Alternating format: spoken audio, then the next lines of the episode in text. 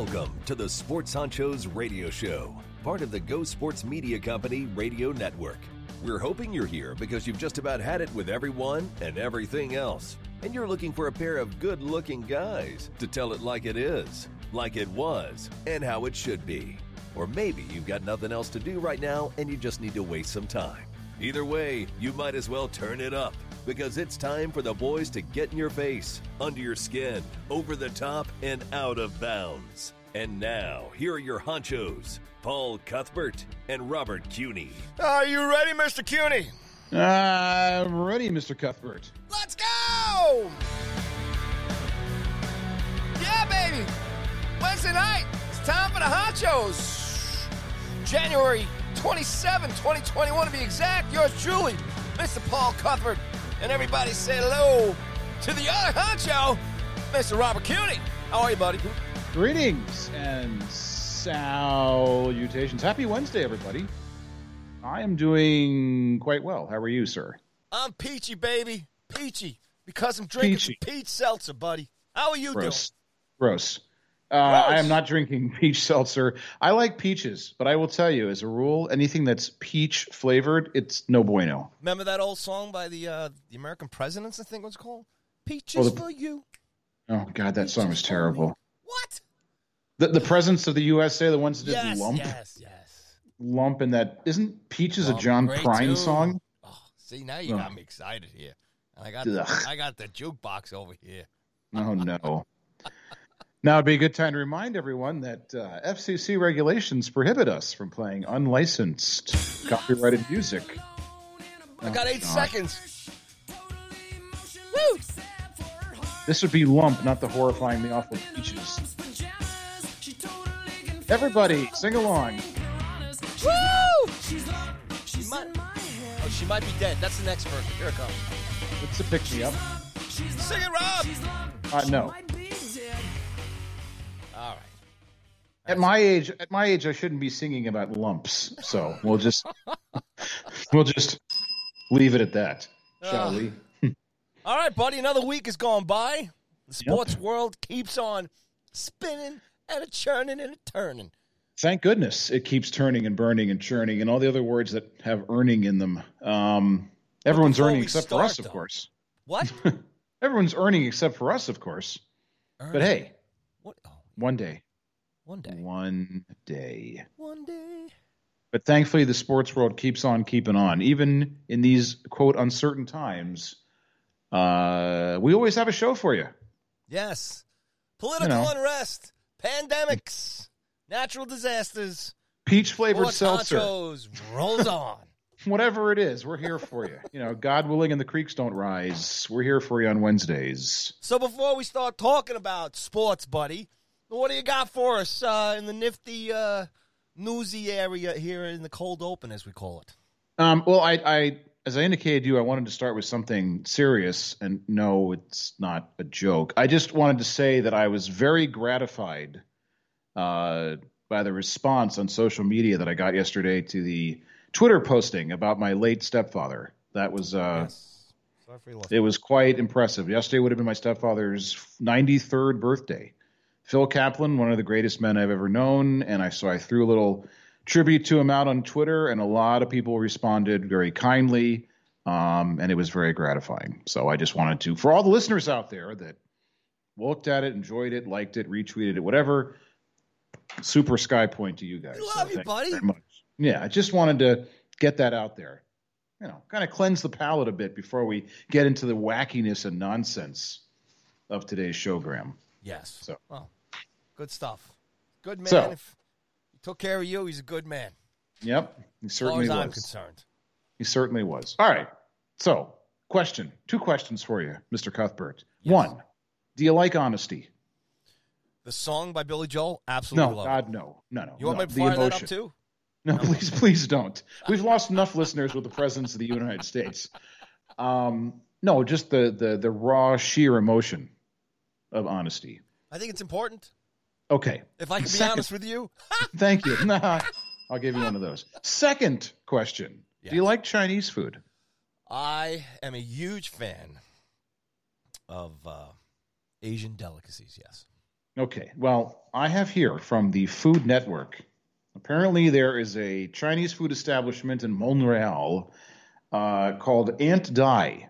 I'm sure I'm mispronouncing that. The the proprietor, the nephew of said Aunt Dai, uh, Fai Gong Fei. Again, I'm sure I'm butchering the pronunciations. Is his menu and his restaurant have gone viral because his menus not only describe the food, but every item of the 66 page menu, uh, and I'm going to read all 66 pages to you, comes with the owner's comments about the food, about the preparation, about whether you should be eating it or not. And remember, this is the one who owns the restaurant asking you for his money. And I thought, this is the greatest thing I've seen in terms of the restaurant business. Because, you know, when you go into a restaurant, one thing that's super annoying is when you say to the waiter or waitress, the wait staff, hey, uh, what's good here? And what answer do you get? Oh, everything is great. Everything can't be great. If you say to me, you know, this is terrible, this is okay, but this is really good, I'm better than uh, everything is great. Or when they give you the specials, what do you recommend? Well, I just can't decide. They're all wonderful. No. No, too many restaurants try to fill you with that nonsense, but not Aunt Dai. So let me just read to you a few snippets from this menu. For instance, uh, this is about spring rolls. Quote, each order has two small rolls, and as the owner, I think they are too small, but they're so good. Next, um, Right this on, man. is- this stuff. is again. I'm not going to try to say the name of the dish, but it's most loved by our customers. Perfect peanut sauce. Oh, these homemade wontons. Myself, it's addictive, even if it's totally North American. By the way, as as someone born in China, most times I prefer real, authentic Chinese food over the North American version. all right. Uh, let's see. This is um, another dish where he says, "I am surprised that some customers still order this plate." In my opinion, in my opinion, our Szechuan pepper chicken salad is better than this one. Um, let's see. This is uh, curry noodles. He says it has curry flavor, but don't expect it to be so tasty. But it's a safe choice and it will make you happy. Wow. I mean, this, this guy is great. Uh, this well-known, this is another one, this well-known North American dish uh, is well-deserved, pot, very popular, a lot of flavor. Only thing is, it's better to eat it when it's still hot because it could get sticky or soggy after some time and may not be the best item for takeout. Although we do have a lot of customers ordering this one for takeout. Um, now, here's his, his his opinion on General Tso's chicken. Um, I am no expert on North American Chinese food, but I like our General Tso's a lot, a lot more than what I would have thought. We use high quality chicken breast in our own special sauce. I am really proud we have this great dish, even though deep down I hope all the items in our menu are authentic Chinese. Hopes. Um, hopes. Yeah. Whoopsie. Uh, the the General Tso's or the orange chicken, I should say, compared to our General Tso's chicken, this one's not that good. Anyway, I'm not a big fan of North American Chinese food, and it's your call. Uh, and then finally, well, actually, not finally. This one, peanut chicken. I don't know why peanut sauce is liked by a lot of customers here. About his own sauce. And let's see, my favorite one where one, at one of these times he admits he should eat in his own restaurant more because he doesn't know if the item is actually good. Here's my favorite one. This is for uh, their version of like chicken on a on a toothpick on a skewer. This is a little bit spicy, more flavor of cumin, very tasty. We have to use the beef pieces, or we used to have the beef pieces on small sticks. Wait for it.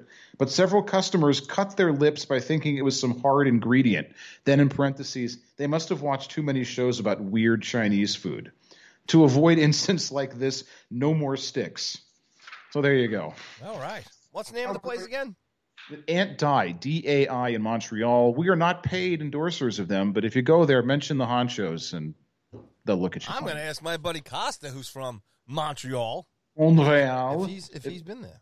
I mean, to me, that's just it's it's it's so brilliant, you know. And and hey, it worked because the Food Network picked up his restaurant, his menu, and, uh, and you know, dopes like us are talking about it on America's favorite new podcast.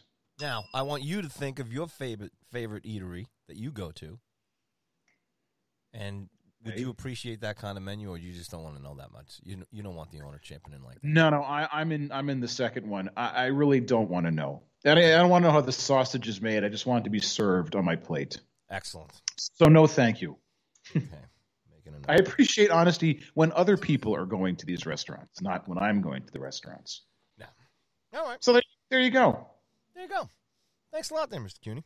Appreciate that. And uh, No whenever you're up in. Montreal, folks, Sports Honchos, don't mention our name because we, he, they're not a sponsor here. So Yeah, you won't get twenty percent off like with wait for it, Manscaped. Free plug. Yes. but if you if you are up there, I mean, it's gonna it's okay for you to say, hey, you know, we heard about you guys on the honchos. Yeah. And if they wanna- If they want to, you know, airmail us some of their orange orange chicken, which then, they don't like if, much, and then if you get the we'll owner, be happy to have it. you, you can say to him, "You don't really appreciate North American sports talk shows that much." Yeah, exactly. but when I do listen to him, the honchos are okay. You Right. know, all right. But deep down, he prefers authentic Canadian sports talk shows. Yes. Good. Well, we wish him the best, and everybody up there in Montreal enjoy some Aunt Dai. All right, buddy. I, I don't think we're doing too much college stuff, but there is No. some college hoops on. And, uh, you know, if we want to just jump into the scores right now, I'd love to get Mr. Cooney's, uh, you know, quick little uh, commentary on this. Virginia Tech is beating up Notre Dame 28 18 in the first, man. It's early. What do you think? Anytime, anytime Notre Dame's on the losing end of a score, count me as happy. Yeah. Here's my take on college basketball. Some teams are winning. yet. I'm not done yet. Wait till oh, I'm sorry. Okay, done. All right? it's more Creighton scores. is uh, down four to Seton Hall right now in the first. Buck 36 left. What do you think about that? Oh, Seton Hall's up 48 41. Uh, this is real time college hoop scores right now. Creighton didn't they name their rename their team the Barrels? Uh, no. Nah, the That Creighton. Barrels. Terrible. we are not funny. Oh, your alma mater, Penn State, is down 10 to Ohio State, 216 left in the first. Sons of bitches. Oh, Rob. What do you think there, huh? I'm, I'm, rageful. What do you mean? How do I feel? Yeah, all right. Coming up a little later on at 9 p.m. on the Eastern Coast, there is Kansas State. We'll be playing Baylor. Wisconsin will be playing Maryland. Whoa, buddy. Hey now, hey have children that Maryland's go there, uh, don't you? Maryland's having a good year. And then Louisville will be playing Clemson. So uh, Outstanding. and oh, uh, I'm sorry. Uh, Miami now is also down to FSU 77-56, and it's 3:05 left in the second. Now, give me your The take, Governor DeSantis, Governor DeSantis Bowl. Um, Yes. my take on college basketball is some some teams will win, some will lose, some will move up the rankings, some will move down the rankings. Give me a call as we get closer to tournament time. I was gonna say it's too early. Yeah, don't get all excited, college basketball fans. Nothing is set in stone. think of the people who were just skimming through either, you know, Twitter or, you know, Spreaker or some live thing, and they saw that we were on live, and they just came across that segment. At the same time, they were thinking, I don't know what the scores are right now. We'll give you live scores. In fact, if you want, we have our own special. Oh. I don't. Paul doesn't even know about this yet, but I, I, I'm. This is a surprise for all of our Honchos listeners. We will provide live breaking sports news and scores on demand. So get pen and paper ready. It's nine one uh, one, 911, and yes. tell the operator. Mention Honchos when the operator picks up the phone. And you'll get 20% off your jail sentence. and please tape that when you do it so we can hear the response Right. of the operator. we'll put you on the air at for you know no additional charge. And you agree to be used in our promotional material by dialing the Sports Honchos helpline. All right. And uh, we're going to talk a little Notre Dame football next week. Next from, uh, week. the the uh, the text emails and uh, Falcon that I got from Go Sports Media Company uh, Yeah. upstairs people. That's next week. Okay. Next week. So that means, buddy, it's time to head to the hardwood, the rinks, and the hot stove. Woohoo! I want you to clap, Rob. All right, good stuff. Do, do, do, So we got all do. kinds of stuff going on. NHL, NBA is rocking and rolling. Ah, here we go. Put your hands together. I'm just going to Hot pop. stove is cooking in Mel- MLB. It's one of my favorite parts of the show here. because we get to talk some puck, which is my favorite. Right. And uh, we've had a lot of fun with the Yankees and the Mets, baby, the amazing Mets last couple weeks. Yep. Thanks for And making news. obviously, New York. uh, New York the is a NBA town has that been does- just spectacular. New York is just a town that doesn't make much news, so I'm happy they're getting some publicity. Yes. All right, buddy. Let's see what we got here. You were, which do you want to start? Ice, hardwood, or grass? Let's go. Let's go to the ice. No, well, All right. let's go. Yeah, yeah, yeah. Um, you pick. Well, I mean, look, the, the big news around here, of course, in terms of uh, hockey, is not The Capitals, New Jersey, is- third Jersey. Right. is that the who's who's not playing. No, it, around here in Washington D.C., Washington, as uh, you know, three players, four players you may have heard of: Ilya Samsonov, Dmitry Orlov, Evgeny Kuznetsov, and some geezer, some old toothless guy named Alex Ovechkin. Ovechkin, I think his name is. I don't know. I think he used to play hockey when he was younger. But those dopes, because they couldn't control themselves in a hotel room without masks, have been sitting on the pine for a little over a week now at the cost of a hundred large to the Washington Capitals. Now, yeah, I realize that they're still in first place despite missing their top winger, their top defensive, their top goalman, goaltender, and their second buddy. line center. Yes Undefeated. not untied, but undefeated in first place in the wait. Let me make sure I get the sponsor right. The Mass Mutual East. Despite missing these players, so Laviolette seems to be doing a pretty pretty good job, and this Vitek Vanecek backup pretty good, which is good because otherwise they're going to wheel out 2,000 year old Craig Anderson uh, if we don't get Samsonov back soon. So you know, the first team really to get hit individually with these COVID protocol penalties. We've had, again, we've talked about this already games being postponed and moved and players going on the shelf because of COVID 19. But this is the first real shot against a team and individual players for violating the protocols. And the NHL's not fooling around. Look, you want to know how to handle a sports league during the coronavirus, you know, for the next pandemic? Look to the NHL. Man, they do it. They do it right. They don't care, big star or not. You violate it, hit the bricks, and Well, so what they're about out. the con- controversy around this thing? Alex's out- wife was not happy. They they think they No. were singled out because they were Ruskins. Right, because it's you know 1986, and uh, Sylvester Stallone is the commissioner of the NHL, and Ivan Drago, the great Dolph Lundgren, you know, is is the head of the players' union. Yeah, I, I- I heard all that chatter that this was you know somehow they were being singled out, and Mrs. Ovechkin, after years of medical school training, had this whole tweet about antibodies and conspiracy theories, and uh, you know, here's the deal. Hey, buddy, You're- conspiracy you're- theories are very very popular these days. I know. I, I nothing against you know conspiracy theorists. Just stay you know in your basements. But you know you, you're paid a lot of money to play a game, and they ask you, hey, don't be in a hotel room without a mask with someone who's had COVID.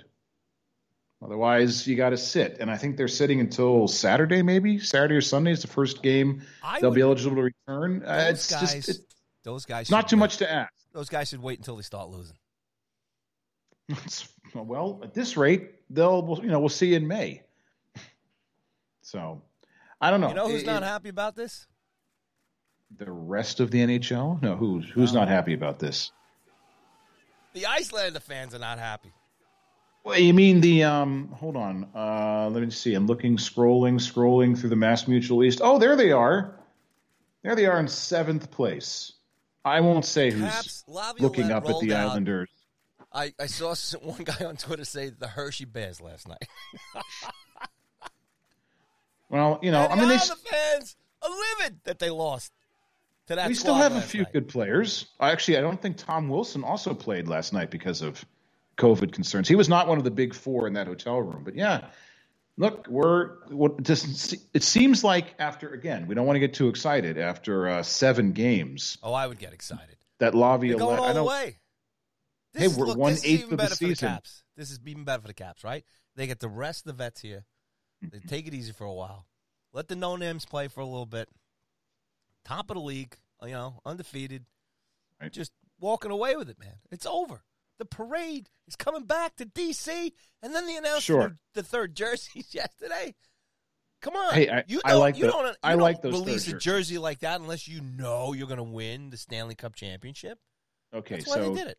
truth be told, I'm going to admit something to you. I'm actually doing tonight's show and the rest of them from a lawn chair on Constitution Avenue. I've already staked out my spot for the parade.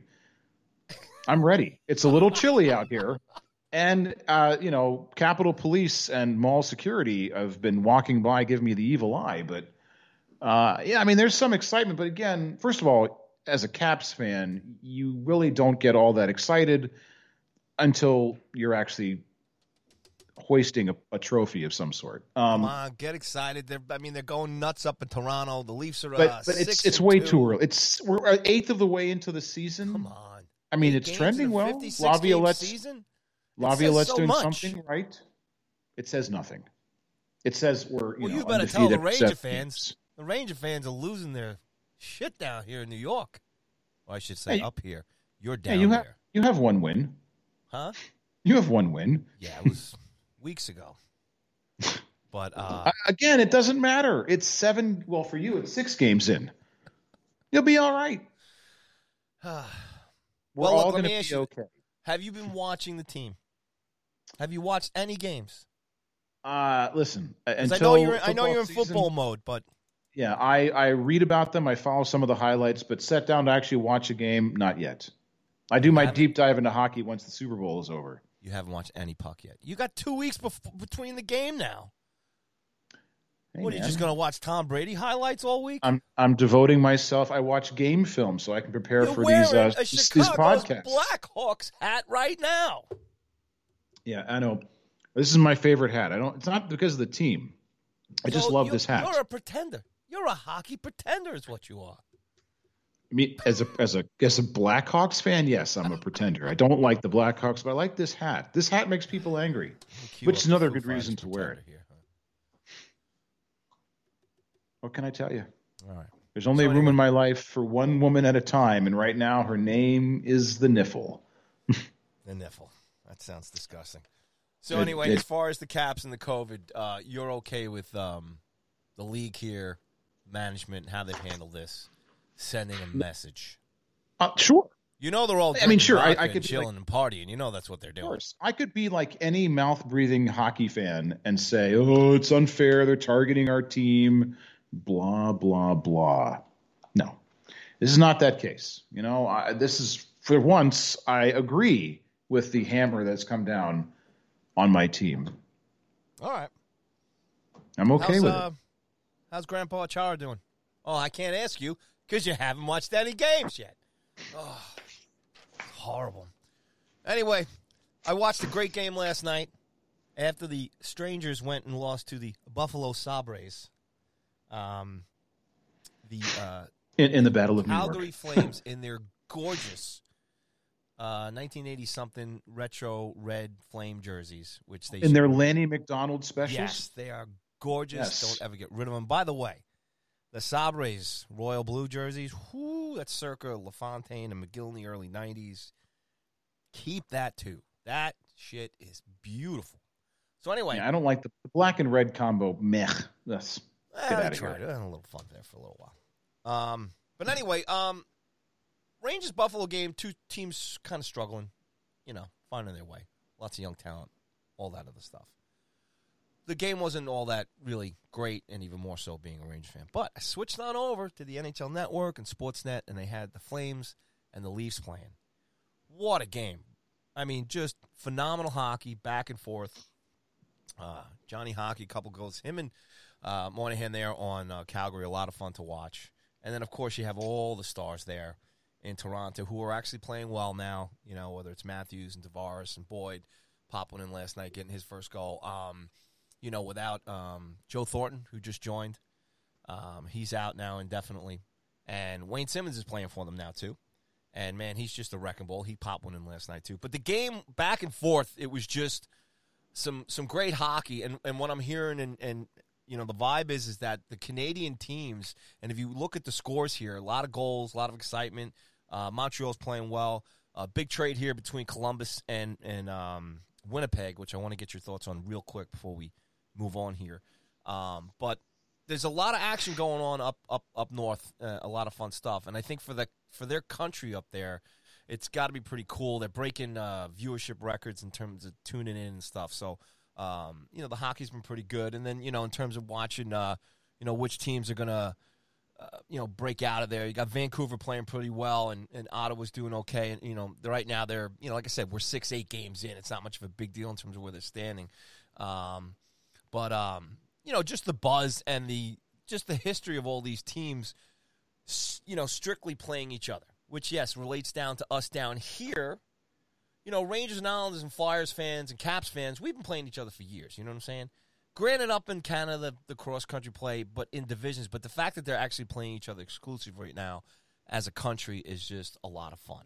So, um, Rob, start watching some hockey. I know you got to wait for football to end, but you're missing out. It's, it's some pretty good stuff. Anyway, um, did you hear about um, the two guys uh, Columbus and Winnipeg, two guys that weren't uh, Pat Lalane and, uh, Dubois. Dubois. Yes, uh, Dubois.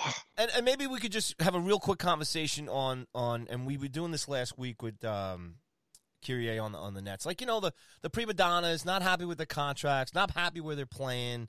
You know, don't want to play there anymore and everything else. Um, what's your take here on? Did you hear about this trade? And then just in general, a quick take on on on players, you know, if they're not happy, they just kind of sit there and stink, well, and, and, then they force it, a trade, and they put their organization, their coaches, and their teammates in tough situations.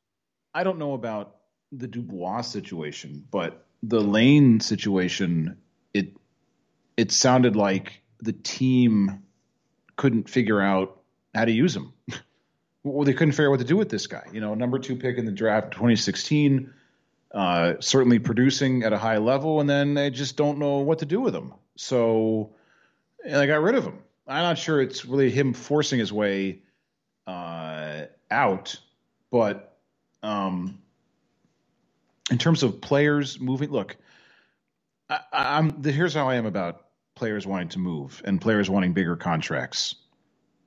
You well, get the contract, you get happy where they are and pouting. Yeah, look, you I think what ultimately happens is owners, and I, I, blame most of this on owners than I do players. Owners, especially in the NBA, but certainly in the NHL, and to a lesser extent, baseball and football, they can't stomach the idea of paying a player that they're punishing. So if a player is unhappy, if a player is pouty and moody and wants their way out and is publicly complaining about the team, instead of saying, all right, you know what, I'm just going to put you on the bench.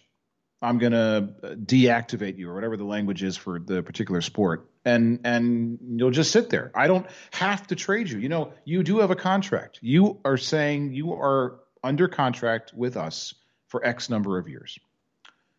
And I don't mind sitting you on the bench and writing you a check for doing nothing until you become a team player. Now, I understand that that makes no sense, but if players are able to dictate the terms of their contracts and who they for whom they play, then ownership has very little power and contracts will become meaningless because players will say, I signed a big five year deal, for instance, but I'm unhappy.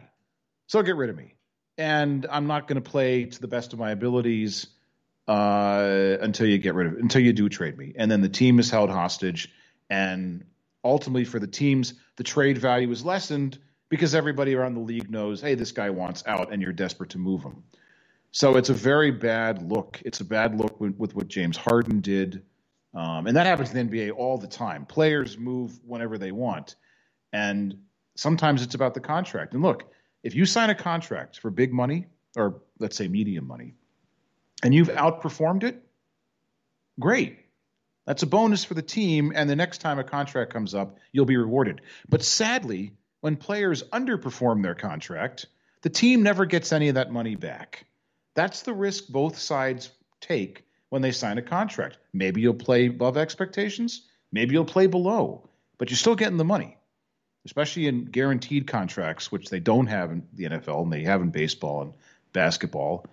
Um, so it, it's just it's a bad precedent. I think owners bear a lot of the responsibility for caving.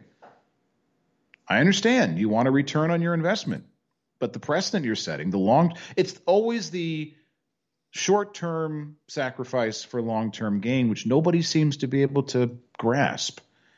It's going to hurt putting, you know, Patrik Laine or Dubois on the bench and saying, suck it up. It hurt, you know, Montreal. I'm sure it would have hurt them to keep Patrick Roy on the bench 35 years ago rather than shipping him out to Colorado and seeing him win another couple cups. But you got to do it. You got to put your foot down. Say you're under contract. You don't like it? Okay, I'm going to pay you, but you're going to sit. And then maybe players will think twice about whining and pouting their way out of a team. And and if as another team, if a play, if you're the Nets, if James Harden did this to Houston, what's to stop him from doing it to Brooklyn? You know, yeah, what's well, to stop uh, these guys? You don't just suddenly become a non diva overnight. You get you your way. rampant these days, or do you think this has pretty much just been the same way for for the last couple of decades? And then the other thing I was going to say is, um, um, actually answer that question because I can't remember what I was going to say. Okay, as the money gets bigger, I mean, I think it's been more prevalent. I mean, I don't. I'm thinking back now to my life as a sports fan obviously I recall there's been a lot of divas, but this kind of forcing your way out. I mean, again, I referenced the Patrick Roy thing, but that was when that happened. I was like, this is unusual. I don't. I didn't recall a guy forcing his way off a team like that. Uh, I'm sure there were trades of big players, but it was never precipitated by player unhappiness. Player X well, there was a lot of theatrics that went on that that well, no, that I'm saying that was that one stands that one stands out. You know, letting him sit there and get shelled for five or six goals before being pulled because the coach didn't like him. But I mean, in general, I don't remember recall that happening years ago. Now it seems to happen, especially with these big 40 million, 45 million supermax NBA deals. You know, eh, you'd think that's a good contract and it has some weight and validity. And now players, Anthony Davis forced his way into a trade. James Harden forced his way into a trade. It seems to happen on a regular basis now, and I think it's because the money is just to the point where it's it's empowering athletes to say, "You've given me forty five million dollars. Ask yourself who's really more important, me or you." I guess me or the rest of the team. Obviously, the owner is more important because he's the guy writing the checks. Well, that was my other question that I remember that I was going to ask that I'd just forgotten about before before I remember remembered that I now I know what it is that I'm going to ask you because I forgot before, but now I remember. Oh, that was a very long explanation. You do you still remember what you were going to say after that long buildup? You brought up that you believe the owners are to blame here. They have now, to bear some responsibility. Yes. Yeah. Well, I mean, that's the other question too. Most of these owners seem to they will undercut each other. Yeah. They're just waiting for this guy to fall off of that team so they can. I, will sign him. You don't want to give him that ridiculous contract, or you want to. You don't want to deal with his his divaness and everything else. I'll take him. Yeah. So then I, well, it, it kind of nobody wins in this situation as as far as the owners are concerned because right. they know the other guys are waiting in, in the closet or you know they're rubbing their hands, going, "Oh, having some trouble there, huh? All right, well, we'll take them." Well, the worst part is you would think that at least the owners could say, "All right, you want to be traded? I'm going to trade you to an outpost where your career will just be mired in mediocrity. Instead, they let the players like say, "Well, here's Baltimore Orioles." all right, zip it. Yeah, we're going to trade James Harden to the Baltimore. Now that would be funny. We're trading James Harden to the Baltimore Orioles. Uh, instead of letting players say, "Not only do I want out of this team, but here's my list of demands. Here's my hostage demand. I will stop holding you hostage if you send me to these three or four teams." And again, the owners capitulate, and they can't then ex- expect players to behave any differently. And, and I understand. I say players. Ninety-nine percent of the players in these leagues, you know, they're they're happy with their contracts and they're happy where they are. And every team has every team like every family has its inner turmoil and squabbles. But we don't. It's it's a very t- small number of people forcing their way off of teams. I mean, look, you see it with Deshaun Watson in the NFL. Even though he hasn't officially said it, his actions suggest he wants to be somewhere else. and I'm not going to get into the reasons behind why players want to leave, but anytime a player wants to get out of his contract and wants to leave, barring something, some scandal or some possibly criminal activity on the part of the team for which they play, I you got to look at it, you know, with the jaundiced eye and say, what are you doing here? You agreed to, and especially when you like Watson, where you just signed a big contract extension an hour and a half ago, and now you want to leave. You know, it's again the money Not gets bigger. Honesty going on here. No, no, they're definitely not tonight, right? at Aunt Dai's restaurant. Yeah, yeah, except it antis. yeah. Well, So- with that, as far as do you think these players in the NBA, these divas, these and the NFL, at anywhere. all right, but I want to I want to shift. We, we you you brought up the COVID with the Caps earlier, Mm-hmm. and now the commissioner in the NBA, Silver, says that they're discussing uh, COVID nineteen vaccinations of the players as public service announcements. How do you think that's going to go, buddy? Well, I, I think it's a great idea because um, the the uh, the, the African American community has been underserved so far in the the vaccination process. I shouldn't say underserved. There there less people getting vaccinated, less people of color getting vaccinated in this country, and part of it is not that we're going to try to compare the two eras, but there's a history in this country of you know vaccines. I'll put this in quotes that nobody can see, but our, our country's history with vaccines and people of color is is not is just as bad as some of the other history in terms of civil rights and such. So there's a suspicion, especially in the older committee community that's been around and seen some of this towards vaccines. And so not only is does the NBA have this issue of we want to be a model to get the country as a whole to be vaccinated, but we have a responsibility to show that our league, which is predominantly made up of people of color, that vac- this vaccine is safe and it's good and it's okay and it should be something you should take. The problem is the head of the NBA Players Association, Michele Roberts, um, said, you know, you can't, said to Silver, you can't unilaterally make your players, even though you have good intentions, you can't make them get a vaccine. Um, and she herself is hesitant I mean, individually to get the vaccine. So if she's hesitant, she, her players are not all up on board with getting the vaccine, and, and we won't quibble with their reasoning. So that's it's a good idea, but that's going to be very difficult. I applaud his, his his effort, but you can't. He has to be very careful. He has to make sure this is something that the players' union wants to do. And if he tries to unilaterally say, "Look, you can't play unless you get the vaccine," then we're going to have a problem. Which I don't know that he can actually do legally. So he's got to. This is a great initiative as long as he works hand in hand with the union and Michele me back Roberts, up there the second. You said that he Yes. was saying if you don't get the vaccine, you can't play. No, no, I'm saying he hasn't said that. What I'm saying is he has this idea, again, a great idea, good intentions, but he can't force it on the players. He can't say to the players, and I hope he doesn't try this. You can't, you can't say, look, unless you get vaccinated, you can't play. I don't know if he can do it even legally. I, I have no idea, but that kind of heavy-handed approach is only going to backfire. All right, now so I flip that, hope flip that around real quick. How are they Hmm. going to do that for fans? I mean, uh, all right. Let's so if, we're, we're going to separate two things here. There, okay, testing, right, right, and vaccines.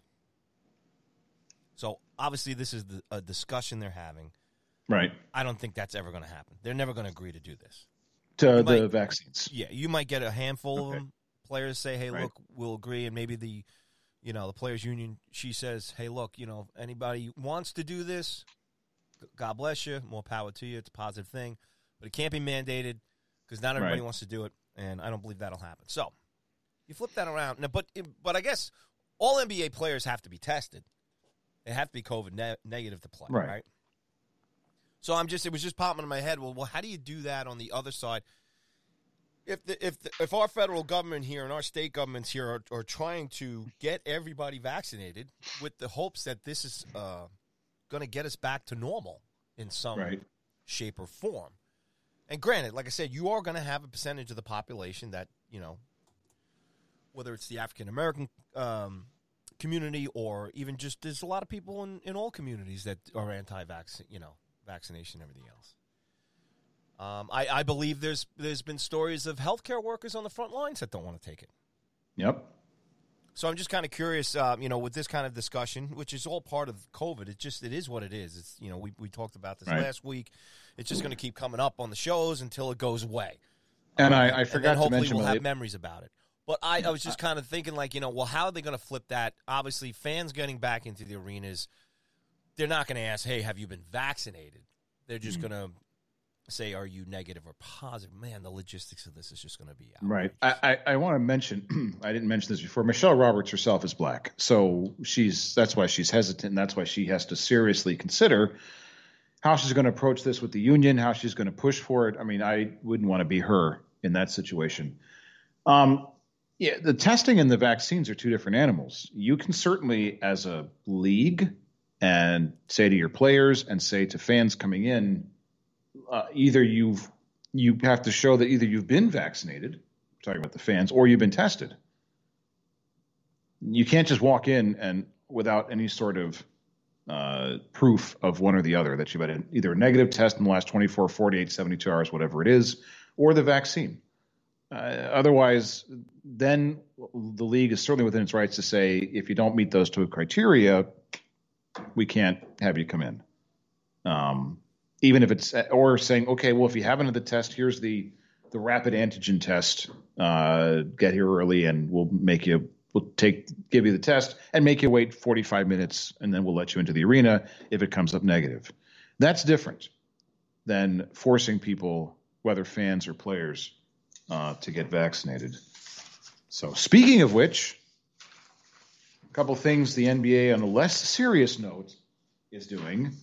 Uh, the NBA is now moving team security to the midcourt area to dissuade violations that include hugging and handshakes. So, yes, you read that correctly or heard that correctly. The NBA is considering putting security mid court to prevent people from hugging and handshaking because as of the week of January Hold 13th on. and 19th, During during the breaks and the quarters and the halves, or during the games. I think it's probably well. I don't think they can do it during the game. That'd be You know, disruptive. it's a whole bunch of nonsense. These guys are uh, banging up against each other. They're breathing on each other. There's sweat flying all over the place. This handshake and hugging stuff, let it go. So uh, okay, They've so already this, been uh, the teams to remain, the requiring teams to remain on their half of the court in pregame and halftime warmups limits physical contact including only elbow or fist bumps, high fives, hugs, and handshakes aren't allowed, nor are extended postgame conversations. And last week, the NBA had 11 new positive cases out of 502 players, and they've postponed so far 17 games. Yes, I, I've heard that argument too. Well, they're you know they're they're they're making contact with each other, um, but I think what what they're trying to do, and again, it's it's you know you're the little Dutch boy putting your finger uh, in the dam there, while the water is flowing over the top. Is look, we can't. We're not going to cancel games. We know there's going to be incidental contact in a sport like basketball, a sport like hockey, but we can stop extended contact. We can whatever we can prevent, whatever close contact we can prevent. We, the NBA, we're going to do. We can't stop everything. We can't plug every hole, but these, but these particular ones, whatever we can do, we're going to do. And again, I know it seems ridiculous, but they're trying to do whatever they can.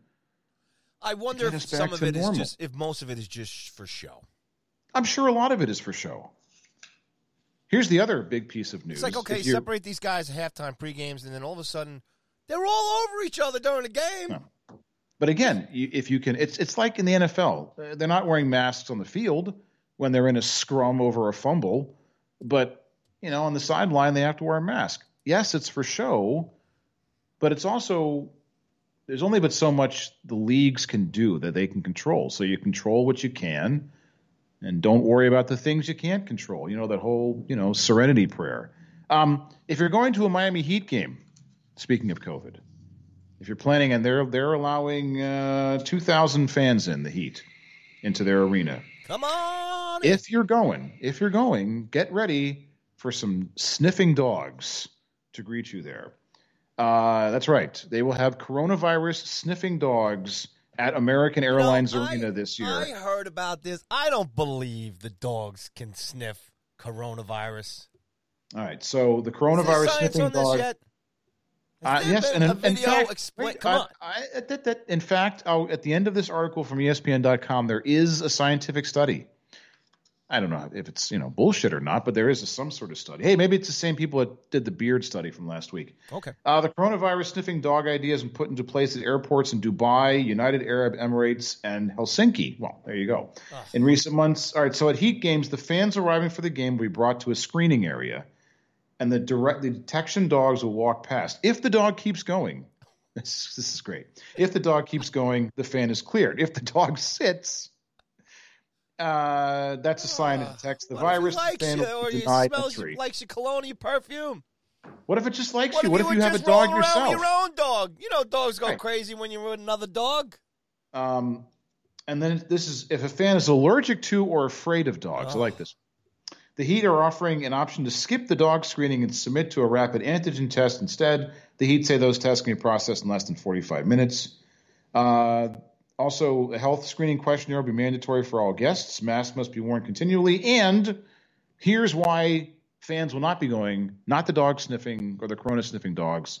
Only soda and water will be sold.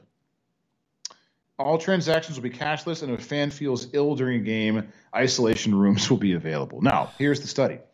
A German study, ah, the Germans, found last year found that dogs were right 94% of the time when it came to coronavirus detection.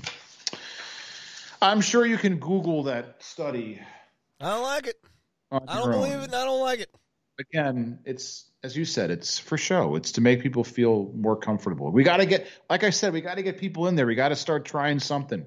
Get, you know, rise up, get I into know, the I- arena, see how it works. My huffing and puffing here is just th- thinking of them in the boardrooms going, what are we going to Yeah, do? Can you imagine? How about dog? dogs? Yeah. I have an idea. Let's see. I have a dog. My dog likes to sniff my crotch. Ugh. What if we could use the same technology to weed out people with coronavirus? Ah, it's, what a what a brilliant idea.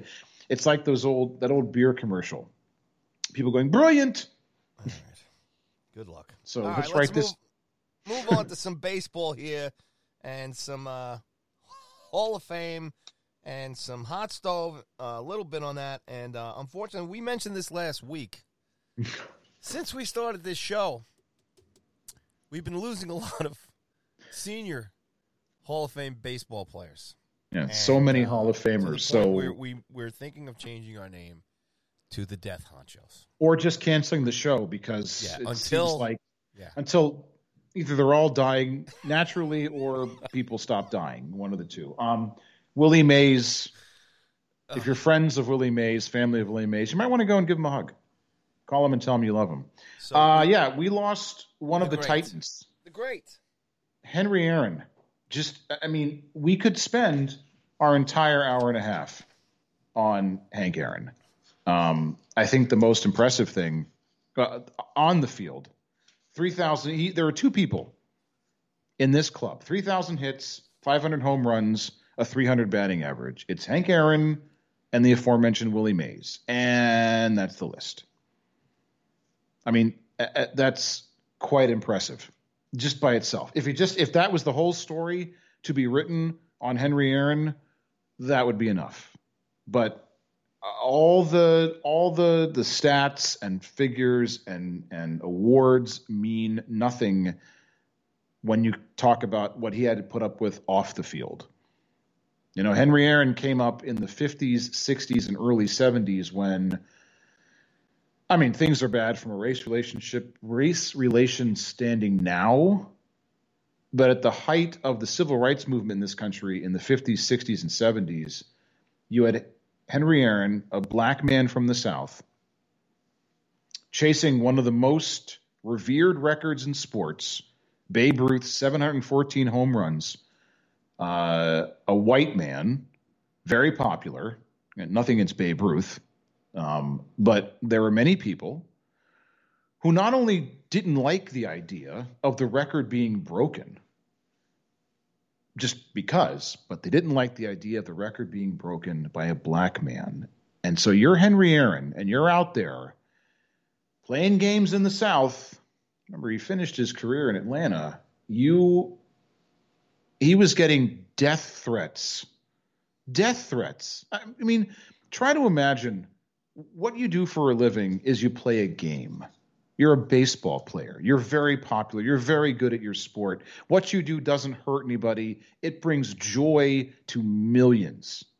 It rallies people together. It binds communities. You are part of the fabric of the city for which you play. And what is your reward for not for doing nothing except being really really good at your job is to get death threats. If you break the record, I'm going to kill you. I mean, you can Google the notes. Henry Aaron saved them all. You can see the kinds of backwoods, asinine reactions that he got. I mean, when he when he hit his his 715th home run, there's that famous video of people, you know, running out in the field to congratulate him. I'm sure Henry Aaron thought that's it. That's the end of me. Those death threats are coming true, but they just wanted to come out and run the bases with him and congratulate him, which is great to see because the two people that came out to meet him were white. Look, the overwhelming majority of people loved Henry Aaron. But you know, you ask. You know, we, we talked a, a, little bit ago about players being divas and whining their way out of situations and not being happy in their teams. How many of them are getting death threats for chasing a record? Uh, and it's not even. He was so humble. It wasn't as though he set out from day one in the in the fifties and said, "One day I'm going to be the home run king." Hmm? He just went out and did his job all he wanted to do was be good at his game, and he was. And I don't know about you, Mr. Cuthbert, but to me, 755 is still the all time home run record. Barry Bonds can shove his home runs into a sack. I agree. Okay, I, I realize it says he hit 760 something, but no. No, no. There's only one home run king. There's two home run kings. There's Henry Aaron, and there's the Babe. That's the 700 club. That's it. That's the list. So if you want to remember Henry Aaron, remember that he did something. He had to fight not only the players on the other team, had to play against them, but he had to. The biggest opponent he faced was just sheer racism and ignorance. So for that, uh, he'll he's the that alone gets him in the Hall of Fame in my book. No doubt. Hey, look, there's no doubt that Hank Aaron had a huge pair of balls. He did. Right now, it's time. Speaking of balls. Speaking of balls, everybody. It's time to talk about our sponsor, Manscaped. Oh, that's what, such such a such an odd segue. Hold on. Allow me to prepare myself. Manscaped. For all you guys down there, take care of business. That's right. If you feel yourself you have a nice big pair of balls, well, if you got, Bob's going to tell Henry you Aaron, how to Henry take Aaron care of it. balls. From our sponsors, from Manscaped. Hey, everybody. Support for the show, for the sports honchos, is brought to you by Manscaped, who is the best in men's below the waist grooming. Manscaped offers precision engineered tools. Let me read that, not like Elvis slurring my words at the end of his life. Manscaped offers you precision engineered tools for your family jewels. Friends, when you are in nothing but your boxers and briefs, does it look like you are smuggling Bruno Mars or Sideshow Bob through airport security? If so, then you, my friends, need Manscaped. You know, grooming ourselves south of the equator can be a thorny and sometimes painful exercise, whether using a chainsaw, a nail file, perhaps a little pair of cuticle scissors, or my personal favorite, the rusty menorah. Either way, you want to be careful with how you groom yourself down there of which we do not speak. That's why Manscaped has redesigned the electric trimmer. Oh, yes. The Manscaped engineering team has perfected the greatest ball hair trimmer ever created, including the new and improved Lawnmower 3.0. Their third generation trimmer features a cutting edge. You see what they did there? A cutting edge ceramic blade to reduce grooming accidents. And we all know those can be painful. When I tell you this is premium, I mean premium. You know, the battery will last up to 90 minutes, so you can take a longer minutes. save. And as I always say, if you're spending 90 minutes down there, you need some high quality products when you're in the jungle. The waterproof technology allows you to groom in the shower. Good times. One of the coolest features is the LED light, which illuminates grooming areas for a closer and more precise trimming. Manscaping Grooming- in the dark, baby. Again, Talk about living on the edge. you really want to have a well lit room when you're doing that activity. And they've also upgraded to a 7,000, not a No 6,000. 7,000 RPM motor with quiet stroke. Hey now, technology. And let's not forget about the charging stand. Show your mower off loud and proud because this intelligently designed stand is a convenient charging dock powered by USB technology. Hey, if you're listening to me speak right now, I am. I want you to experience it firsthand for yourself. Let's get that bush to tush clean. Get 20% off and free shipping. Don't sleep on the free free shipping. shipping, Rob. Code honchos at manscaped.com. And say it with me make your testes their besties. Get 20% off and free shipping with the code honchos. H O N C H O S at manscaped.com. Yes, that's 20% off and free shipping at manscaped.com. Use the code honchos. Your balls. Well, thank you. That's H O N C H O S. And once again, your balls. Well, thank you. There you go. Good job there. And again, great thanks to the people at Manscaped sponsoring the honchos. You know, sometimes Yes, people very happy. refer to their balls as their honchos. Yikes. Now you're never going to look at our show Nope. the same way. Oh, I, I, I may need a vacation now. All good, buddy. All buddy. All right. So to wrap up with this little stuff here on the on the uh, the Hall of Fame here, um, your good friend, Mr. Curt Schilling, um, Good lord. uh, he's been uh, man, he could be the dope of the week every week on this show if you wanted, buddy. All right, you just say the word. He's such so insufferable. First of all, the Hall of Fame this year is is nobody got voted in. Zero. Zilch, Bupkis. If you're still waiting to hear who got in, keep waiting till next January.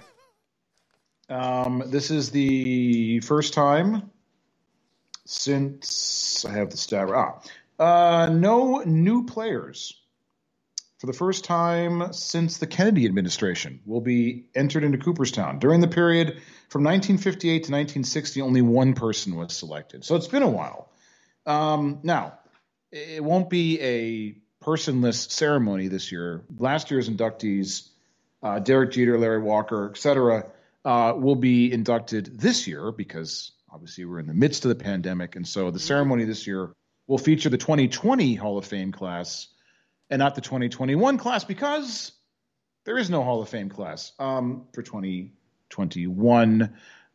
You can say maybe they didn't want to clog up the stage with steroid era guys while we had Mr. Baseball himself, Derek Jeter, on the podium. I don't believe that's true at all. Um, but the the big three that always seem to be at the center of these conversations Barry Bonds, Roger Clemens, and Curt Schilling all came close. Curt Schilling was the leading vote getter at 71.1%, only 16 votes shy, and that's with 14 blank ballots. Let me just say before we continue if you submitted a blank ballot as some sort of protest, you ought to have that ballot taken away from you, and you are forbidden from ever voting for the Hall of Fame again. But that's right. just me. Send a. Um, Mail a letter. Curt, yes. So Schilling, who's he and Bonds and Clemens are all coming up in their last year of eligibility. Um, he put out a extremely long Facebook post. I will not read all, read it? all I mean, to you. No, you God, no. it? We only. I, I have to get up for mean- work soon. But so you're not going to read. it, basically, basically, he said, "I'll read you this one part of it." I wanted to reiterate this final point. This is from Curt Schilling's War and Peace length Facebook post. I will not participate in the final year of voting. I am requesting to be removed from the ballot. I'll defer to the Veterans Committee and men whose opinions actually matter and who are in a position to actually judge a player. I don't think I'm a Hall of Famer, as I've often stated. Yeah, okay, let me just stop there and say that's what they all say is a way to look humble. I don't think I'm a Hall of Famer, as I've often stated, but if former players think I am, then I'll accept that honor. What a bag of shit comment that is. But that's not even the point. First of all, it's easy to say take me off the ballot if you're 0 for 9. It's not, I mean, I realize he's 16 votes away, but now is not the time. If he had said years ago, look, I don't want to be judged unfairly, I think the whole process is a sham, when he had a chance to get in, that's a whole different story. Whole different story. Maybe a movie, but, maybe a Netflix series. Maybe. Anyway, look, uh, First of all, by the way, next year, uh, A Rod is up. He'll be on the first ballot next year, or his first time on the ballot next year. Your ass, J Lo's going to be That'll be fun. That'll be fun. They go. Anyway, they go everywhere together. I have to say though, this whole voting nobody in. Um, by the way, uh, Bonds and Clemens also went up a little bit. Bonds 61.8%, Clemens 61.6%. They continue to incrementally rise up. They probably will not get in next year at this rate, but maybe the voters will take pity on them. I say, look, I'm happy. Actually, I, I have mixed feelings. Let me not jump overboard here. On the good side, I think baseball not having anybody in this year shows look, we have high standards. Nobody says that every year somebody has to be inducted. If you're not good enough, you're not good enough. I mean, other other sports, especially the Football Hall of Fame, seem to think you have to put people in even if they're mm, less than worthy. So on the one hand, if they said nobody's worthy, it's the Hall of Fame. It's not the Hall of people with really great careers. It's the Hall of Fame. It's you're going to be in the same room with the aforementioned Babe Ruth and Hank Aaron and Willie Mays. And maybe the people on this list don't rise that level. And hey, that's okay with me. What's not okay though, oh, and then their whole stance about look, we're not going to let cheaters in. Okay. Here's what's not okay with me. First of all, the Schilling backlash is not because of steroids. It's because he's a first class wacko and a right wing extremist. But last time I checked, very popular these days. Yeah, last time I checked, that didn't violate the integrity of the sport, the game, his on field performance, none of that. So if the Hall of Fame is saying, you know, we don't think it's politically correct to let him in, then they should just shut down the Hall of Fame immediately and just say, we're done with this Hall of Fame nonsense. But as for the steroid issue, I've always found this to be the most hypocritical stance of baseball and the Hall of Fame because when Sosa and McGwire at the height of the steroid era were chasing the single season home run record, baseball turned a blind eye, literally, to steroids. Baseball said, eh, put fingers in our ears, bury our head in the sand. We don't want to know. Don't. We're not going to ask any questions. So my feeling has always been this: if you turn a blind eye towards something, even as something as nefarious as you know steroids and performance enhancing drugs, you're essentially saying it's okay with us if you do it. If they didn't do anything about it then, they can't do anything about it now. Unfortunately. Oh there's, there's difference between you need fans in the stands following these, you know, juice right. using players to hit balls out of parks so they can max out their stadiums and fill the stories. But Fine. to the Hall of Fame? No. Way. Hey, you can't you can't no, say we made it's the okay money off us. of you guys already. You can't go in the Hall of Fame. Well, look, they. I mean, it's it's a very one sided arrangement. Baseball got what they want, and you can't stick the screws to the players just because they they they you participated in activity that baseball was saying, hey, it's okay with us because it's making us money. You can't then come back around and say, no, no, no, we don't like it. You don't can't do it. own the team. You don't own the league. You can't you do, do it. what we say. We give you lots of money, and then you go away.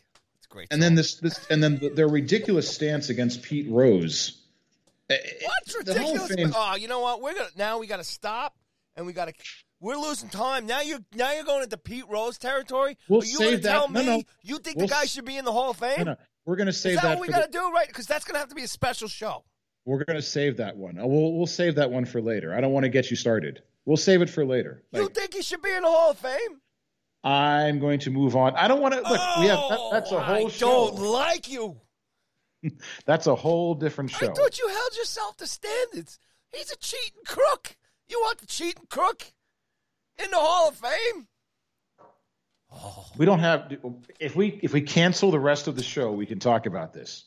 I have my I have some definite thoughts on Pete Rose. Look, there's going to come a time we have nothing what? to talk about. What. We'll break glass and talk about Pete Rose. I tell you what, break glass in case of emergency. Here's what we're going to do. oh, Football God. is going to end here in two weeks. We'll be, you know, flying towards the baseball season, and we will do a Pete Rose episode. Okay, I'm I'm, I'm all for give, it. And I tell you what, this will give you time to put your evidence together, and I will put my evidence together, and we will go to war. And in fact, let me let me make this even more interactive. Hey, Honcho's listeners, you should tweet us your thoughts and see which side of the fence you fall on as I mix my metaphors. At Bitter and Rage, at Cuthbert Live, at Go Sports Media. And me and Rob will collectively Co. block those right. people who we don't agree with. Absolutely. If you want to be blocked by us, just say something we don't like. Trust me. Um, uh, all right, so we'll say that. Look, and, and and and one more thing. Go ahead. Bonds and Clemens before they went down the steroid path especially Bonds. Bonds was the best player in baseball for five or six years before he went to San Francisco. If the Hall of Fame could somehow compartmentalize, I know they can't, but uh, just hear me out and say, look, what you did in the first part of your career, same thing with Clemens. Clemens was, was probably the American League's best pitcher five to 10 years before he left Boston. I should say, before he was run out of town in Boston. Their credentials alone before they went to the steroid use would have gotten them into the Hall of Fame. You can't erase the non cheating years. I just wish the Hall of Fame could somehow compartmentalize that, but you know, that's just pie in the sky thinking. So, by the way, um, Bonds, yes, sir. no good. I'll let Clemens in. Hey, champ. Well, of Yanks. course you will because you're a Yankee champ fan. the Yanks. No, sure. Come on, baby. No, you're a bomber. It doesn't work you're that way. Bomber. You're in. No, I don't think it works that See, way. That's either. the problem with Pete Rose. I might even get him some sort of consideration if he had to play for the Yankees, but he didn't, so he's out. All right, last couple of things. And uh, you know, maybe next week this will officially happen here. But as far as uh, hot stove here, the uh, the Phillies are keeping uh, JT. Uh, how do you say his name there? Realmuto. Realmuto. So five years, offensive catcher in the majors. Fifteen large. Woo! Baseball. As I said last week, is making bank. And they and don't even the, have fans in the stands, not even playing right now. Um, and we, we'll, we'll, we love our Meet the Mets segment here, but it hasn't happened yet. But there is a big offer on the table uh, to the pitcher, uh, Trevor Bauer.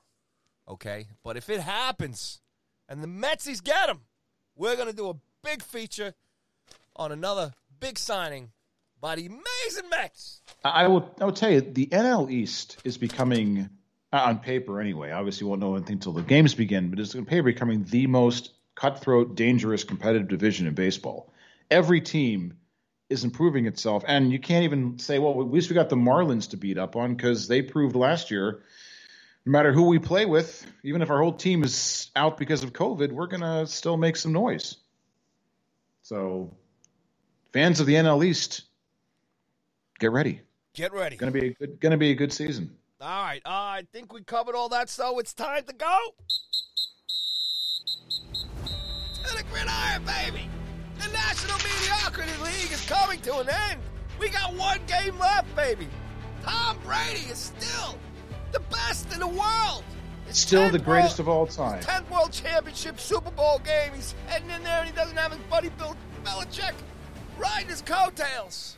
Last I will week, tell you, next week we will we will have our Super Bowl preview on the next show because Ooh. this Sunday this Sunday is a, a, nothing burger. It's a it's a, a it's weekend. Not a nothing burger. The Chiefs beat the Bills 38-24. This, this weekend and coming the up. Buccaneers, Tom Brady's Buccaneers, and Gronkowski, baby, going this back weekend beating the Packers this, in the cold field in Lambeau in the cold Wisconsin no. air. There you go. Last weekend wasn't a nothing burger. This coming weekend is a nothing burger.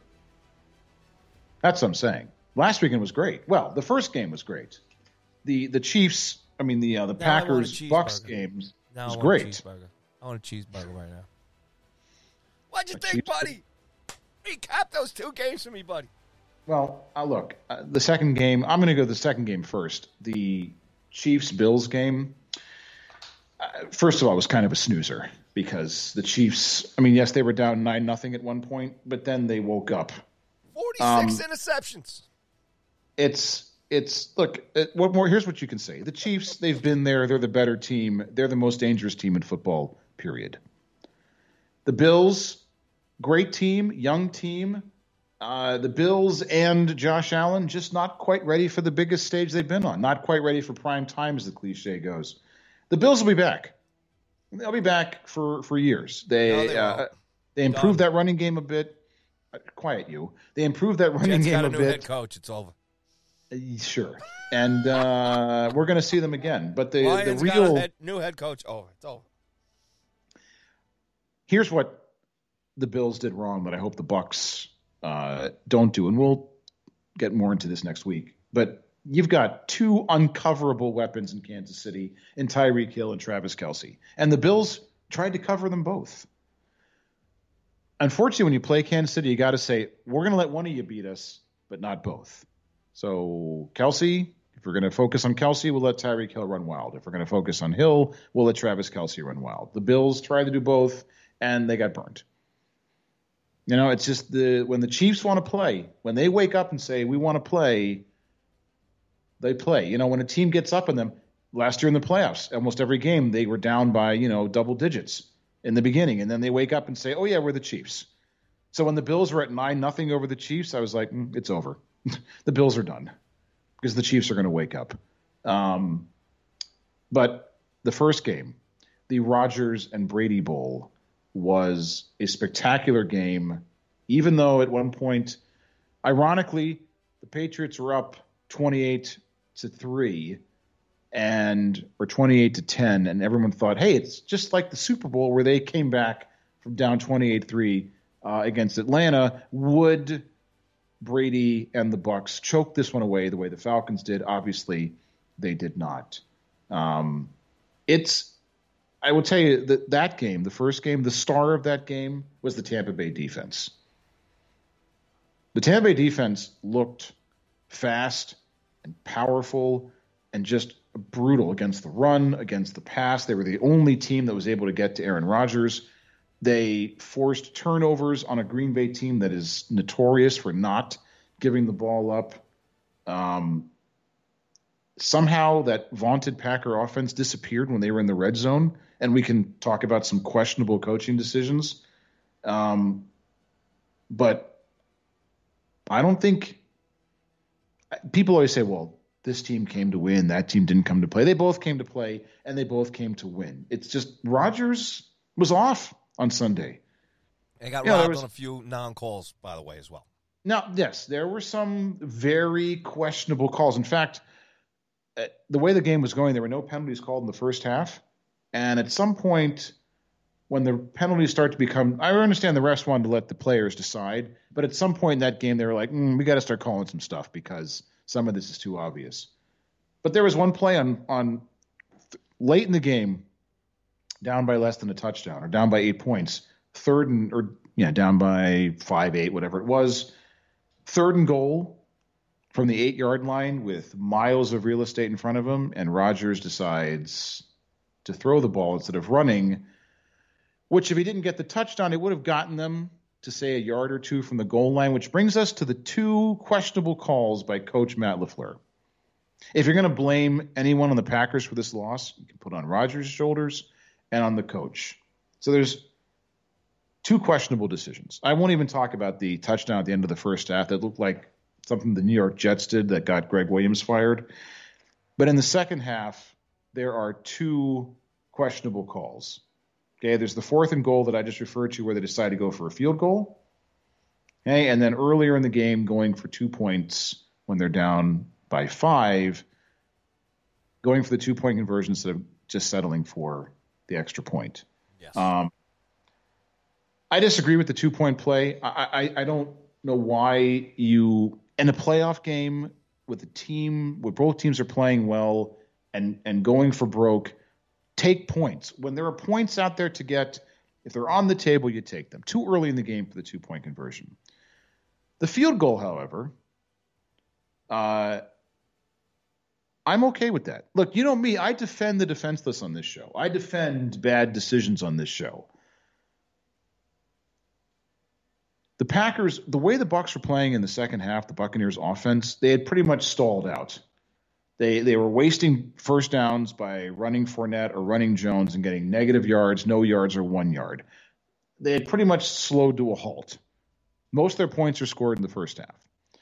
At this point in the game, with the Packers still in it, and you're looking at fourth and eight, and you know your defense has been holding Tampa Bay in the second half, Brady threw three interceptions, one of which wasn't his fault, two of which were might as well have been punts. Them. Three interceptions and a half for Brady. I mean, he maybe he really is mortal, but not really. It's like I it's just, like in the movie The Incredibles. At the end of the movie, and they tell Dash, "Don't run fast. Yeah. Come in second. You know, he's teasing them. You know what I'm saying? I don't. I don't have as again. You want to go for a field goal and put some points on the board, knowing that you've been holding the Bucks offense, especially in the fourth quarter. You're going to get the ball back and go down for a, a game-winning touchdown. I'm okay with that. I know he's. I know Lafleur is getting killed, especially in Wisconsin, for not going for it on fourth and eight. Which, by the way, he would have had Rodgers, as I said before, on third and eight. I mean, there was you and I could have gotten three or four yards. There's that much real estate. He at least would have gotten closer to the goal line, and then it wouldn't have been a decision. You certainly go for it. But fourth and eight, you got the you stalled out the Bucks offense. Take the field goal, put your defense back on the field, get the ball back. I think you got a pretty good one there in Aaron Rodgers. If you need, if you want anyone to lead you down the field to a game-winning score, the two quarterbacks you want, two of the three quarterbacks you want, were on the same field on Sunday. So I don't have as much of a problem with what LaFleur did. But the game came down to the Buccaneers defense. Something I hope the Buccaneers, whatever game plan they had for the Packers, run a similar game plan with a slightly better running game uh, if they want to stay in the game with the Chiefs. Right now, the, the Chiefs are a three to three and a half point favorite. But, you know, more on that next week in our big Super Bowl preview show. Well, you know, we're not going to do any predictions here tonight, but let me ask you this. Does it have the makings of a good game? Anytime you got Tom Brady, it's it's. I think it does. I think it should be a very good game. Um, I don't think it's going to be something where the Chiefs run out to a twenty-one nothing, a twenty-one nothing lead, and you're like, "Where are the nachos? I'm going home at halftime." Well, I mean, so. there's a big marketing part here of the the Super Bowl, and it's it's amazing. I don't know if we'll get to it tonight, but obviously some advertising changes this year with uh, the Super Bowl, and obviously uh, not a full stadium here, obviously at the Super Bowl, and, and uniqueness of Tampa Bay actually playing home a home game. I think the first NFL team to yep first home. yep first Super Bowl with the home team. You know, you have your defending Super Bowl champion, your young kid Mahomes, um, the Chiefs. That whole story, they go right back. And then if you you took every other NFC team, I don't care what you say. The sexiest matchup that you want is the fact that Tom Brady is on this team, on the Tampa Bay Buccaneers, playing in this Super Bowl. If you take Tom out of it, and I know we've talked about this too, uh, you know, we've had enough of Tom and, and all these years, and we've also talked in the past about, you know, uh, if somebody's up there on the championship perch, you got to knock him off. You know, he's still the best until you knock him off. But could you imagine Kansas City versus?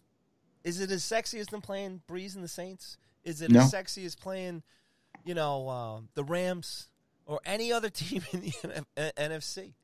No, you know? it's filled with storylines. They got the two teams that they want. Yep. Buffalo would have been a great story. There's no doubt about it. If Buffalo gets in there, that that would yep. have definitely run parallel with them having either they probably sit in there. Chiefs, Bills will take them, obviously. But man, you you got the defending champs, and you got the most winningest quarterback in the NFL right there yep. with Tom Brady. And you you have you know the storyline of the of the passing of the baton, the changing of the guard from yep. Tom Brady to Patrick Mahomes. Oh, it's gonna milk this for. of course they are. It's, it's buddy. Oh, the NFL couldn't be happier. There's so many things to talk about. You got two of the oldest coaches in the league. Uh, Arians at 68 and Reid at 62. Um, it's just it's it's. I mean, where do you begin? It just, I mean, you, by the time you start talking about the X's and O's, what's happening on the field, you're way down the list of things to talk about. uh, you know, they're, they're going to be talking about the Bill Belichick angle and, you know, who won that mythic, that mythical battle between Belichick and Brady uh, for who's going to have more success without the other. It's, it's, it's, the NFL couldn't have asked. I mean, it would have been a good game if Green Bay was in there, but you know they Still wouldn't have been as as exciting. No, Gisele, they, baby. And the, the only thing, the only thing, oh Gronk too. The only thing they're going to be missing, they're missing out on is is they're not going to have any of the, you know, the the usual Super Bowl hype and the media sessions where they all crowd around and they ask questions and they There's do the pre- all of that's going to be shit virtually. Anyway. Are you, are you, But I'm you saying- watching that shit? But they would have that would have been great to see Gronk there and Brady and Mahomes and and the, and asking all the ridiculous questions. Gronk And having Tom the have story been there, done that. They get a little break this year. Yeah, everything, all that's going to be. Vir- again. yep. Welcome back, Connor. And and here's the thing. Here's the scariest part.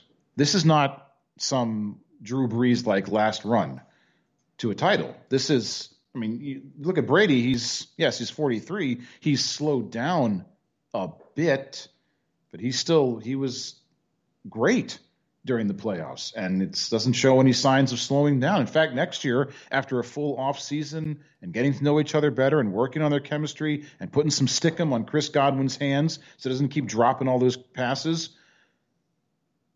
look out. Look out for them again. It's not like Brady's never coming back. We'll probably see him again, another a force in the playoffs next year. It, it's going to give people in the old in the AFC East fits because they thought, oh, well, we're rid of this guy. Finally, he's out. Yeah. Now he's in the NFC. Now instead of facing him in the playoffs, you'll face him in the Super Bowl. How about that? Huh.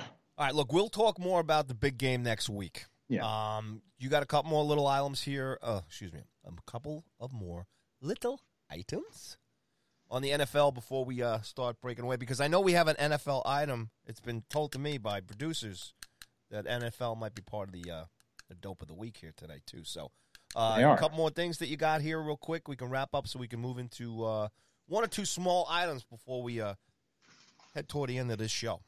Um, yeah, I. You know what? Um, there's a couple things that I can probably save, but I did want to say, um, just going back to the. You wanted to say welcome Tampa to the New thing. York Jets, Mr. Robin Saleh. That's what you want. Yeah, to we're say. gonna we're gonna get to the the coaches next week, I think, because I want to spend some time on that. Um, Okay, Philip Rivers retired. I do want to mention that, you're gonna miss him. buddy? and the I hey I certainly will. I liked always liked Philip Did he Rivers. ever I win think a he- championship? no, I think Oh, he retired. I think he retired. yeah. Dan Marino never won a championship. The guy he the the legend in San Diego that he well he didn't replace him. There were years later, but another San Diego legend, Dan Fouts, never won a Super Bowl. Don't you say and no? He did in my mind. he's Did in the Super. mind. He's in Don't the Hall of Fame. Look, about Dan Fouts. First of all, Philip Rivers, uh, Frank Reich, the coach of the Colts, wanted him back. He had a he had a good season. It wasn't like again a Brees situation where the arm had fallen off. But he wants to go and coach high school football back in his home home in Alabama. So you know, I say, He's Guy tired gesund. of losing. He's tired of losing. but the questions have come up.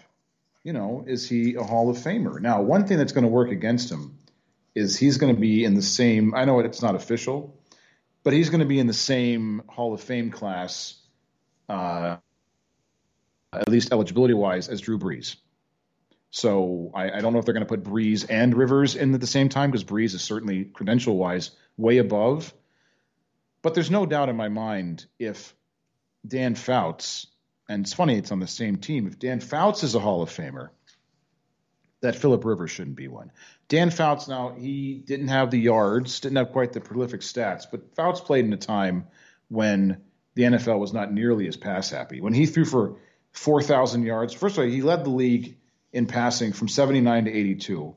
The only reason he didn't throw for 4,000 yards in 82 is because they only played nine games. But he threw for he threw for over 4,000 yards at a time when throwing for over 3,000 was unheard of. So I understand there's a difference. You can't just go by the stats. But he's a guy who, you know, made some epic playoff runs, went to seven playoff games. Rivers went to 12, but never got to the big game. He had star players playing with him. So did Philip Rivers. So I think if you're going to make the case for Fouts, which I abs- I would every day and twice on Sunday, you got to make the case for Philip Rivers. Maybe not as a first ballot. Certainly in the Hall of Fame. He's in the top five of all the important categories. But, but the thing that hurts him is it's a it's a it's a pass first league now. As was you know, Jason La Canfora of CBS Sports said, Rivers is fifth career all time in uh, passer rating. You know who's sixth? Is Kirk Cousins. Now I love Kirk Cousins. He's not a Hall of Famer. He's not a Hall of Famer, and he, I don't know that he'll ever will be. But he's up there because it's a the game has evolved to the point where if you're not throwing for three thousand yards, something must be wrong with you. So some of his numbers are going to come back to haunt him, but he still was one of the best in the game. And he proved it leaving San Diego, now Los Angeles, going to Indianapolis, and leading them to the playoffs, having another good year. He's retiring because he's had enough, not because he can't play anymore. So it, he had that weird sidearm throwing style that you thought was going to be intercepted every time and he still managed to throw a lot more touchdowns than he did interceptions. So again, if Dan Fouts is going to be in the Hall of Fame, which he is, and he deserves to be there, so too should Philip Rivers. So ah, that's, there you go. There you go. Come on. that concludes the NFL roundtable. Yes, and we will uh, include the Super Bowl Sunday plus COVID edition as well next week. Yep. We got all kinds of Super Bowl stuff that we can save until next week. Um, so where should we go now? Uh, oh, what's that, Rob? Hey, is that what? Nigel I hear? Did you? What's that noise? I hear it sounds like singing. Oi. Well, there he is. about you Yanks? Talk a bit of football, or what you guys call it, soccer. All right, Nigel, you get your wish this week because we didn't do it last week. So real quick, what I'm going to do is just run down the top four and six of the top, uh, you know, Premier Leagues in the world.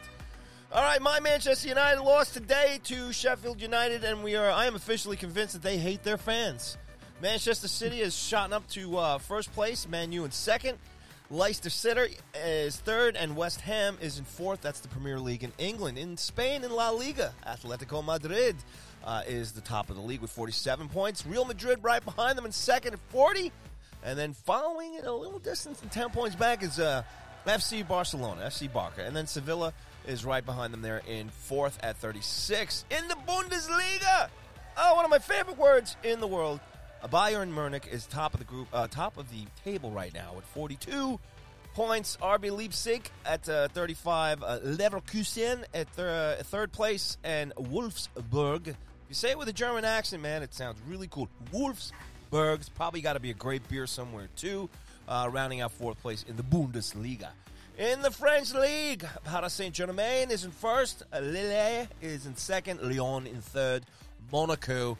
Rob, have you ever been to Monaco? I want you to take me to Monaco. I want to go. It looks beautiful. Never been. All right. Italia! Milan is at the top of the table with 43. Inter Milan 41 in second. Roma 37 and uh, Juventus at 36. And up there in Scotland, you got the Rangers at 72. Celtic, or Celtic, depending on how you prefer to say it, is in second place. Aberdeen in third. And Hibernian at 40. Now, we're pretty much, uh, most of these leagues have played about 20 to 30 games.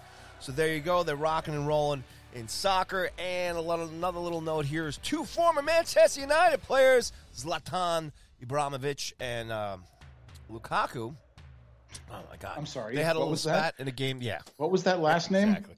Anyway, two former players, Man United. They had a little fight on the field the other day in a, in a derby uh, between their two leagues there, and uh, but they're made up. It's okay. But oh. some little soccer drama, soccer drama there for you, um, Rob. That I will I will send you the email and the full Thank story. You. You'll read it in depth.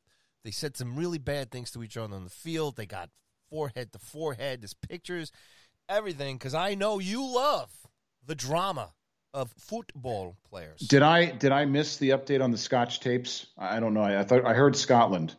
no, the Scottish Premier League. Okay, That has nobody named Scotch tape. All okay. Right, okay. All right. So, uh, with that said, um,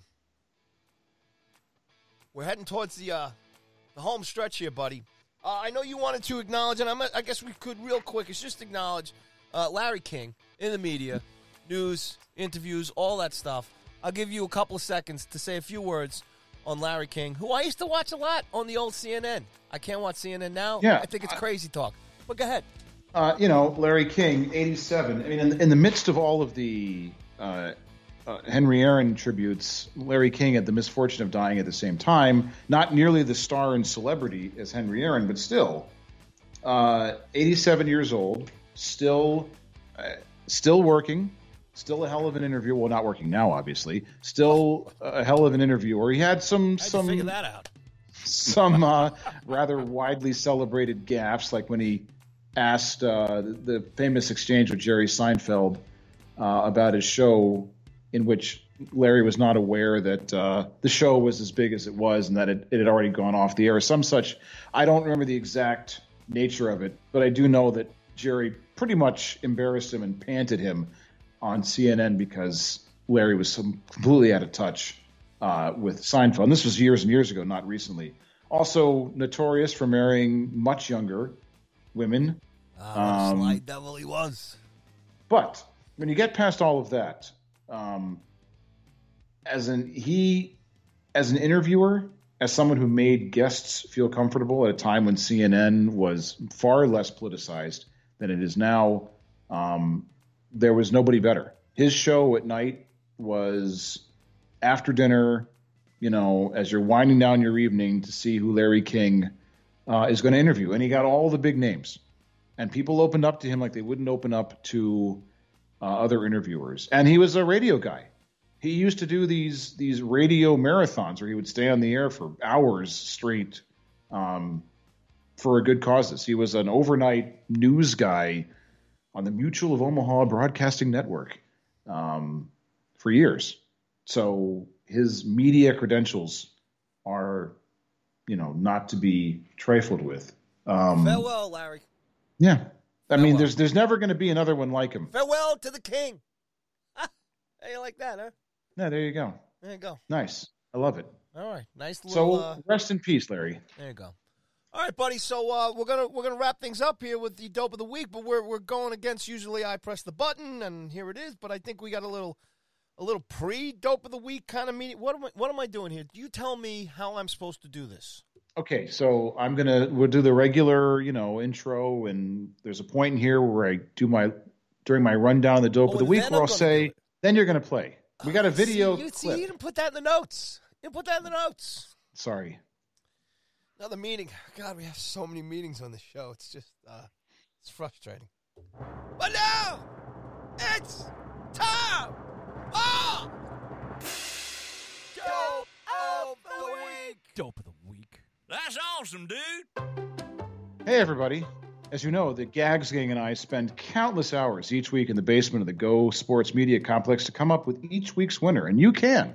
For absolutely no reward, save for our undying respect, help pilot the show by nominating a Dope of the Week yourself. Use the hashtag DOTW on Twitter, at Cuthbert Live, at Bitter and Rage, at Sports Honchos, at Go Sports Media Company.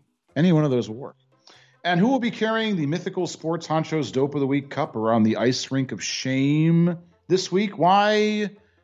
It's going back to a familiar refrain. NFL coaches. It's Dan Campbell, new coach of the Detroit Lions. Way to go, Dan!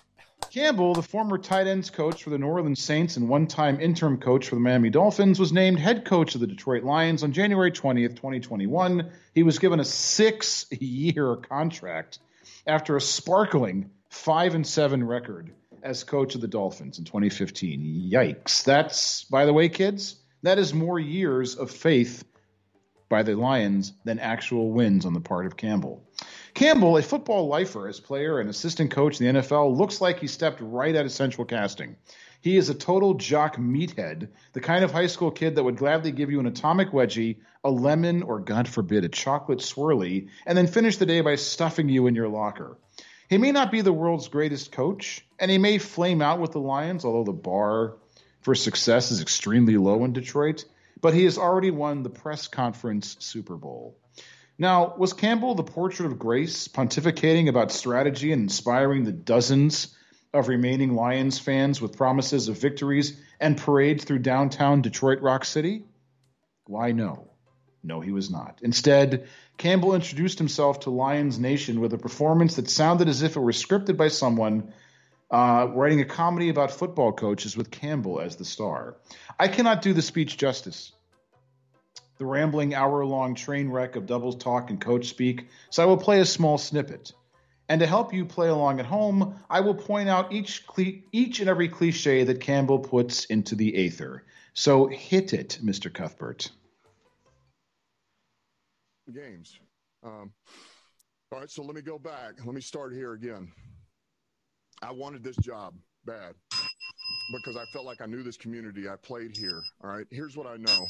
Just as an overall philosophy, you're going to say, well, what's this team going to be? What's it not going to be? Here's what I know. All right, I know that Detroit's made up of great people, some really good people. All right, this community is strong. Um, this place has been kicked, it's been battered, it's been bruised, and I can sit up here and give you coach speak all day long. I can give you, uh, you know, hey, we're going to win this many games. I can't. That, uh, none of that matters, and you guys don't want to hear it anyway. You've had enough of that shit. So excuse my language. All right. Here's what I do know: is that this team is going to take on the identity of this city. All right, and the city's been been down, and it found a way to get up. All right, it's found a way to uh, overcome adversity. All right, and so this team's going to be built on.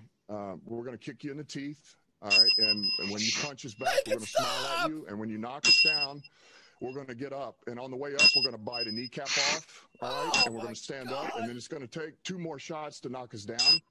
All right, and on the way up, we're going to take your other kneecap, and we're going to get up, and then it's going to take three shots to get us down. And when we do, we're going to take another hunk out of you. Before before long, we're going to be the last one standing.